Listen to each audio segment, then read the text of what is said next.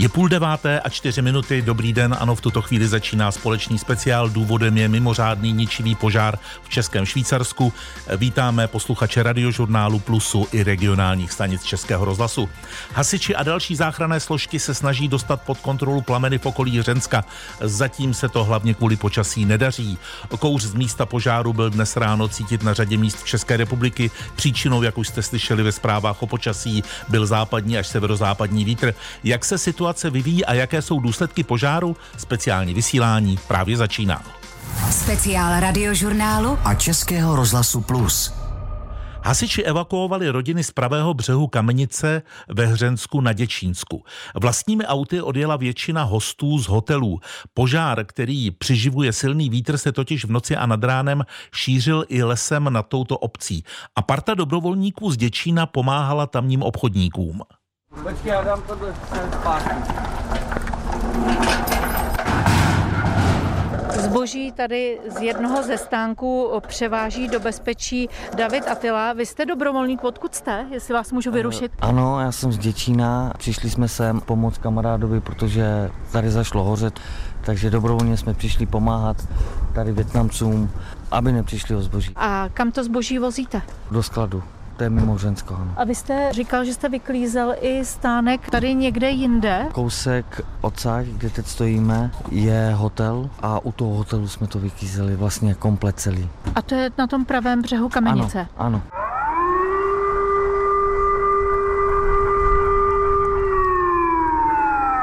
Je vyhlášena nucená evakuace pravého břehu řeky Kamenice ve středním Hřensku až po soutok Slabem.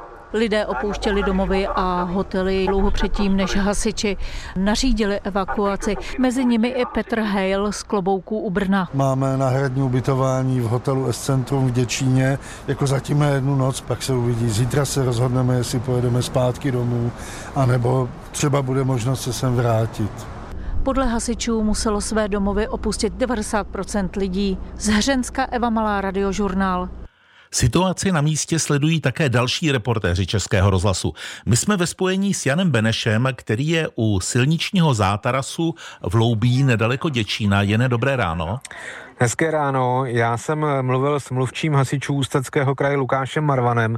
Ten mi říkal, že oproti nočním hodinám a hodinám nad ránem se teď situace trochu uklidnila. Eh, ne, není teď místo, nebo aspoň hasiči teď neví o místě, kde by se dramaticky požár šířil, ale samozřejmě to nemohou vidět na 100%, protože nemají přehled o celém tom zasaženém území. Eh, podařilo se naštěstí uchránit budovy v Hřensku, tedy ty hotely na pravém břehu. Eh, svah nad nimi byl v plamenech ještě v noci. Eh, oheň tam dohořel, hasiči skrápili a ochlazovali ten svah. Naštěstí se oheň nerozšířil. Dále ale hasiči ochlazují eh, úpravnu vody, která je nad Hřenskem a která zásobuje pitnou vodou eh, celý Děčín. Kolik lidí už museli hasiči od zátarasu, kde stojíš, vrátit zpátky? Jsou to určitě desítky. Zprvu to byli hlavně turisté z Německa, kteří sem s karavanem třeba přijeli, ale teď, dejme tomu od té sedmé hodiny až do teď, jsou to lidé, kteří pracují v Německu, jezdí přes eh, přechod Hřensko-Šmilka eh, do Německa za prací, tak ty policajti, policisté odklánějí a musí do Německa přes dálnici D8, tedy vrátit se zpátky na Ústí nad Labem. S jakou technikou hasiči zasahují? Tak jde i nadále o dva vrtulníky, které se po uplynulé, uplynulé noci vrátily nad eh, Národní park. Eh, dále 150 hasičů a 30 jednotek celkem hasičských. Eh, v noci už dorazili kolegové hasiči z Moravy, nad ránem pak z Plzeňského kraje, středočeského kraje anebo Libereckého kraje. Takže mají cisterny. Jenom z Libereckého kraje jsem přijela kolona asi 12 vozidel, z toho sedmi cistern. V Národním parku hořelo už v minulých letech. Je tenhle požár dosud největší? Největší? Podle mluvčího Národního parku České Švýcarsko Tomáše Salova těžko říct, jestli je rozlohou největší, ale rozhodně první v historii, který ohrozil eh, a ohrožuje lidská obydlí. Eh, podle Tomáše Salova v Mezné, v obci Mezné, kde eh, oheň se dál šíří, už je v plamenech zhruba 6 až 10 domů a už teď se připravuje humanitární pomoc pro rodiny zasažené tím ohnivým živlem. A situace je špatná i na té saské straně, kde se oheň začal šířit právě směrem ke Šmilce a na saskou část parku. Reportér Jan Beneš, naslyšenou. Naslyšenou. Speciál radiožurnálu a Českého rozhlasu Plus a připojili se k nám také regionální stanice Českého rozhlasu. Online reportáž se situace v Českém Švýcarsku můžete vidět také na našem spravodajském serveru i rozhlas.cz. A ve vysílání je s námi hejtman Ústeckého kraje Jan Schiller z Hnutí Ano. Dobré ráno, pane hejtmane. Dobré ráno, dobrý den. Uvažovali jste v rámci kraje kvůli té situaci v Českém Švýcarsku třeba o vyhlášení stavu nebezpečí? Tak eh, nejenom uvažovali, já jsem svolal bezpečnostní radu, takže dnes budeme mít bezpečnostní radu, budeme tam řešit. Řešíme to už od včera. Eh, zatím ta situace, která je v, v tom místě, tak eh, vůbec neukazuje na znaky toho, že by eh, to naplňovalo ty zákonné znaky, aby jsme vyhlásili stav nebezpečí, ale situace se samozřejmě přes noc změnila, tak je možné, že i k tomu vyhlášení stavu nebezpečí dojde. V noci hasiči evakuovali asi 50 lidí z Řenska, domovy mm-hmm. opustili i lidé z osady Mezná, která je teď už taky v plamenech. Máte ještě další aktuálnější informace, pane hejtmane? Zatím ne, já jsem poslouchal, že eh, vlastně předešlý eh, kolega váš eh, to schrnul celé, takže jsou to stejné informace, jako mám já. Jakým stylem se tam zasahuje, že se ta situace trošku sklidnila po té noci. Eh, nicméně mm, pořád eh, tam hrozí to, že se změní nějakým stylem počasí, hlavně nepřítel je tam vítr, hlavně nepřístupný ten terén a to, že vlastně celé to území je úplně suché. Vy jste včera měli zasedání krizového štábu, kromě jiného jste vyzvali turisty, aby do té oblasti nejezdili. Je otázka, jestli vás ve směs poslechli nebo ne. Chystáte nějaká další bezpečnostní opatření?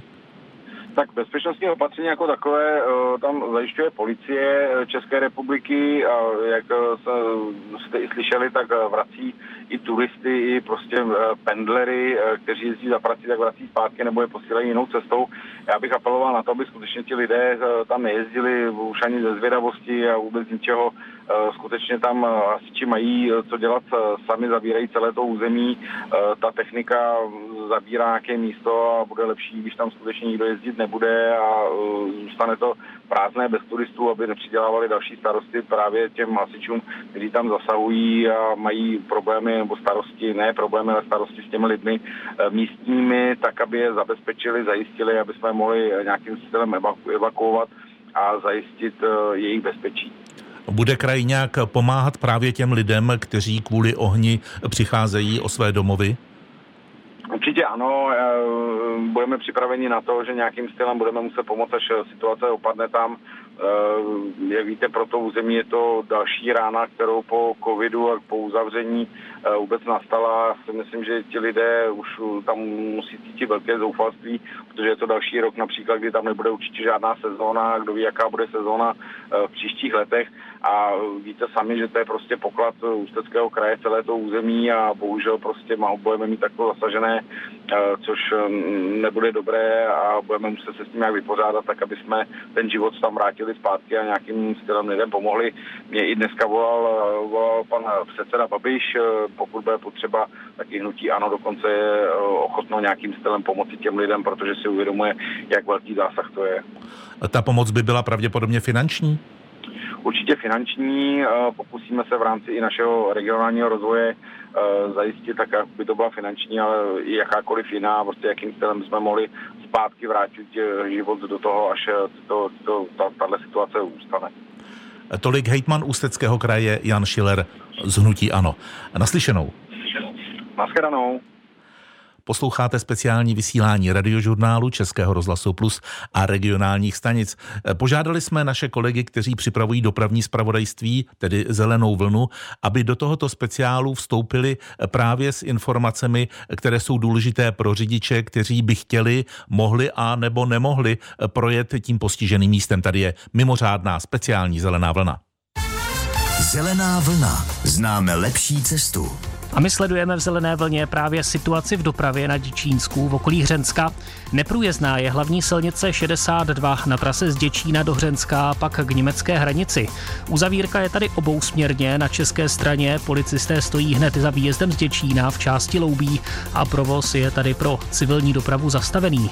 Pokud z Děčína míříte do německého Saska, tak musíte přes Libouchec, to je silnice 13 a pak dálnice D8 a A17.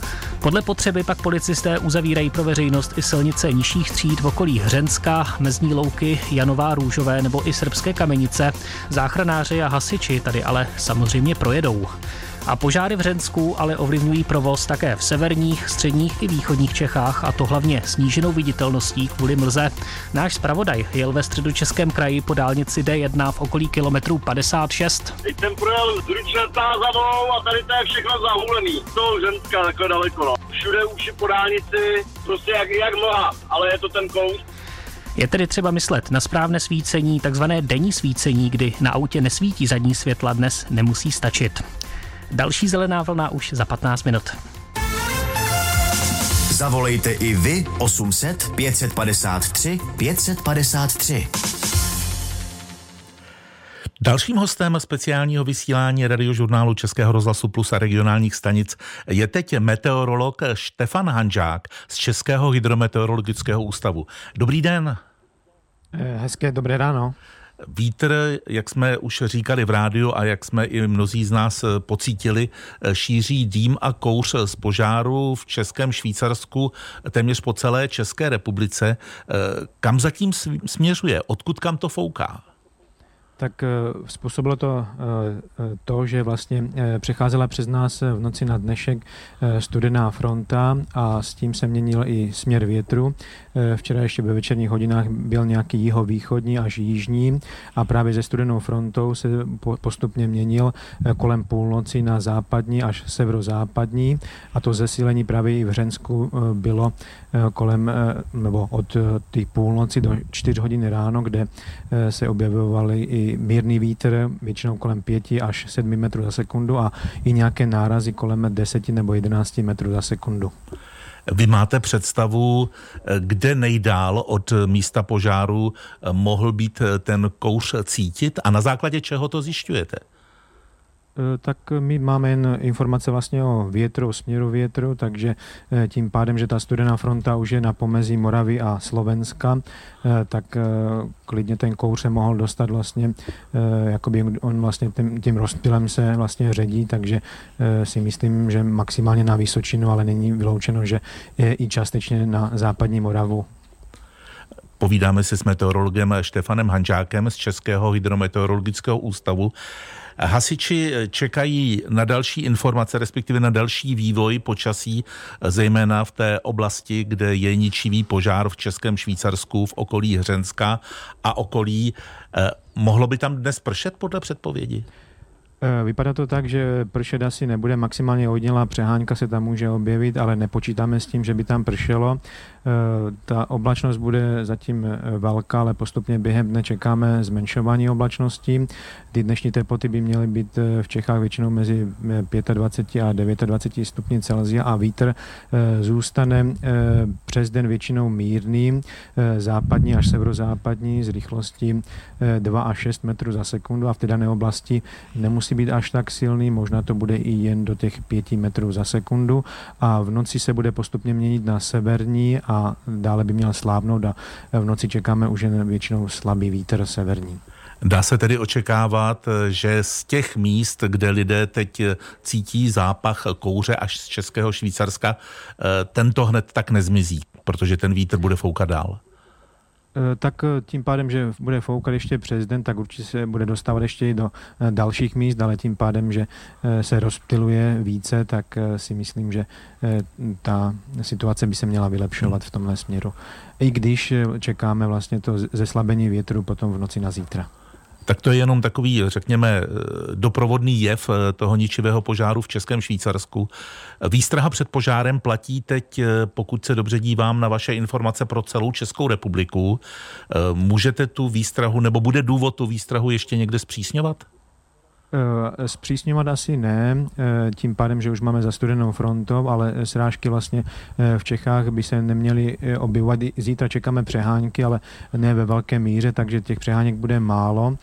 Možná více srážek by mohlo být až v sobotu, takže uvidíme ještě, ale určitě to, to výstavu na nebezpečí šíření nebo vzniku požáru budeme vlastně nechávat v tom znění, jako to máme aktuálně. Tolik meteorolog Štefan Hanžák z Českého hydrometeorologického ústavu. Děkujeme za rozhovor naslyšenou. Děkuji také naslyšenou. A jak už jsme říkali, kouř z požáru v okolí Hřenska je cítit desítky, možná stovky kilometrů daleko.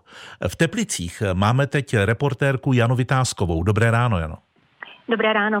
Pach kouře a spáleniště nás vzbudil už v noci, kdy jsme měli kvůli horku okna do kořán. Okna jsme museli zavřít. Teď už tady zase větráme, ale zápach je ve vzduchu stále mírně cítit.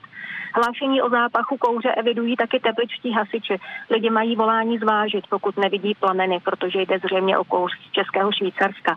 Podle ředitelky krajské hygienické stanice Lenky Šumunkové kouř z lesního požáru v té větší vzdálenosti zdraví neohrožuje, je jenom nepříjemný. To samozřejmě neplatí pro lidi v bezprostřední blízkosti ve Hřensku, v Mezné a okolí. Steplic Jana Vytázková, radiožurnál. A my připomeneme, že pokud eh, třeba i vy právě teď cítíte zápach kouře, tak eh, hasiči žádají, abyste hned nevolali na linku 150, dokud neuvidíte plameny, protože hasiči mají věru v těchto hodinách práce dost a dost, takže vyzývají k tomu občany České republiky. Eh, teď je hostem speciálu Vladimír Koblížek, přednosta plicní kliniky fakultní nemocnice a lékařské fakulty Univerzity Karlovy v Hradci Králové. Dobrý den. Dobrý den. Ten kouř je jenom nepříjemný, anebo může být i nebezpečný? No, já souhlasím s tím, co říkala ta kolegyně z Teplic.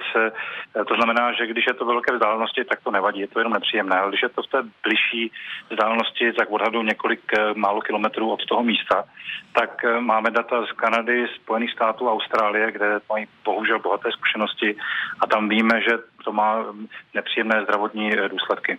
Jaké třeba? Eh, eh, víme jistě, že vlastně ta populace, která je v bezprostřední blízkosti, je ohrožena předčasným umrtím. To se týká nejvíce mužů na 65 let a pak všech pacientů, kteří mají eh, srdeční a plicní nemoci, u všech pacientů, kteří marodí se astmatem, s chronickou stoušní plicní chorobou nebo s bronchitidou, tak je horší průběh těchto věcí a dokonce jsou práce právě z Austrálie, z okolí Melbourne, kde zjistili, že vlastně eh, mužů okolo 65 roku a víc dochází k zástavám srdce daleko častěji v době požáru. A týká se to ale samozřejmě jenom bezprostředně toho okolí toho požáru, to znamená několik kilometrů. Eh, není to věc toho, že 100 eh, kilometrů daleko je nějaký problém, ale bezprostředně to je skutečně nepříjemné ohrožení a spočívá to v tom, nebo i důvod je ten, že člověk vdechuje ty malé částečky PM2,5, čili drobné prachové částečky, které se mohou dostat přímo do krve a mohou působit jednak špatně v krvi, v mozku, v srdci a v oblasti plic.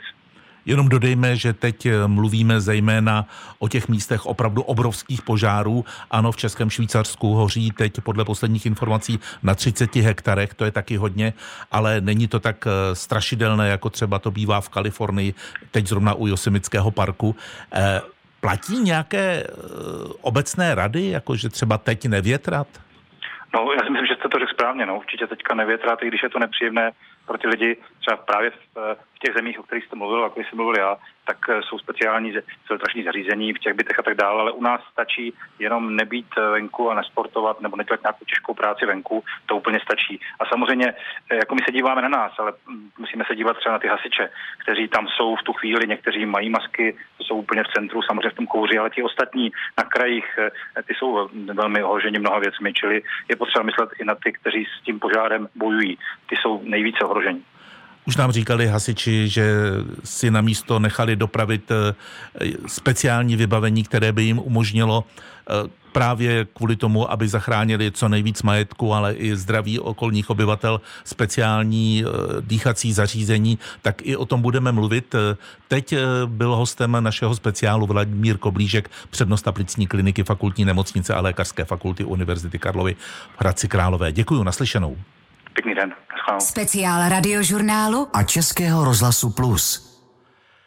A dalším hostem speciálu je teď Petr Ošlejšek, náměstek generálního ředitele Hasičského záchranného sboru pro operační řízení. Dobré ráno. Dobré ráno. Pane náměstku, jak teď pokračuje samotný zásah na místě? Eh, tak eh, my v současné době eh, začínáme nasazovat leteckou techniku.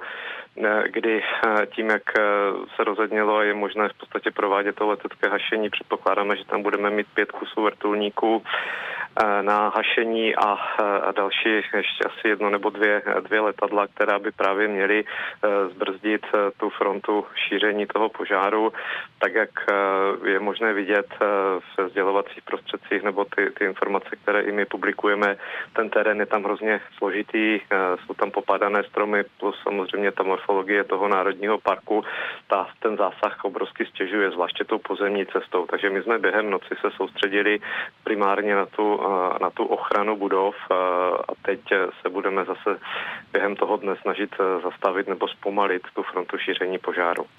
Klíčových je několik věcí. V první řadě je to počasí, potom je to samozřejmě technika a pak je to vybavení hasičů, kteří pracují, řekněme, na hranici svých možností a obětavě se snaží hasit eh, i v těch, eh, řekněme, nebezpečných místech. Eh, jaké technické prostředky oni mají k dispozici? Tak eh, samozřejmě ty hasiči používají ty základní, eh, základní ochranné prostředky. Eh, ten hasič vyhodnocuje i to, i to riziko kolem sebe, ať už je to to riziko toho pádu, propadnutí nebo pádu nějakého, nějakého předmětu. Plus samozřejmě v těchto případech využíváme tu speciální techniku a to je právě to letecké hašení a nebo to, to hašení pomocí monitorů, které jsou schopni dodat velké množství vody a to se právě používá při těch situacích, kdy jsou to, kdy jsou to ty korunové požáry. Určitě na záběrech bylo možné vidět, že dokonce i v té oblasti toho Ženska jsme během včerejšího dne použili výškovou techniku, protože ten terén je tam, je tam skutečně velice členitý. Takže pokud mám srovnat požáry v jiné, lesní požáry v jiné části republice a v Žensku, tak tam je ta potřeba na tu techniku a, a na tu taktiku je, je odlišná než, než v těch jiných oblastech. Pomáhají vám třeba i satelitní snímky té oblasti? Ano, ano, my jsme eh, v kontaktu eh, s agenturou, která pro nás eh, zprostředkovává satelitní snímkování a právě během dnešního dopoledne bychom měli obdržet satelitní snímky. Krom toho využíváme pro monitoring té situace jak bezpilotní prostředky, tak samozřejmě ten vrtulník, který tam máme, máme nasazený. On ten požár není tedy momentálně jediný na území České republiky, eh, to je, to je evidentní. Eh, řekl byste ale z těch dosavadních poznatků, že je to spíš jednolitý požár, nebo jde o jednotlivé ohně?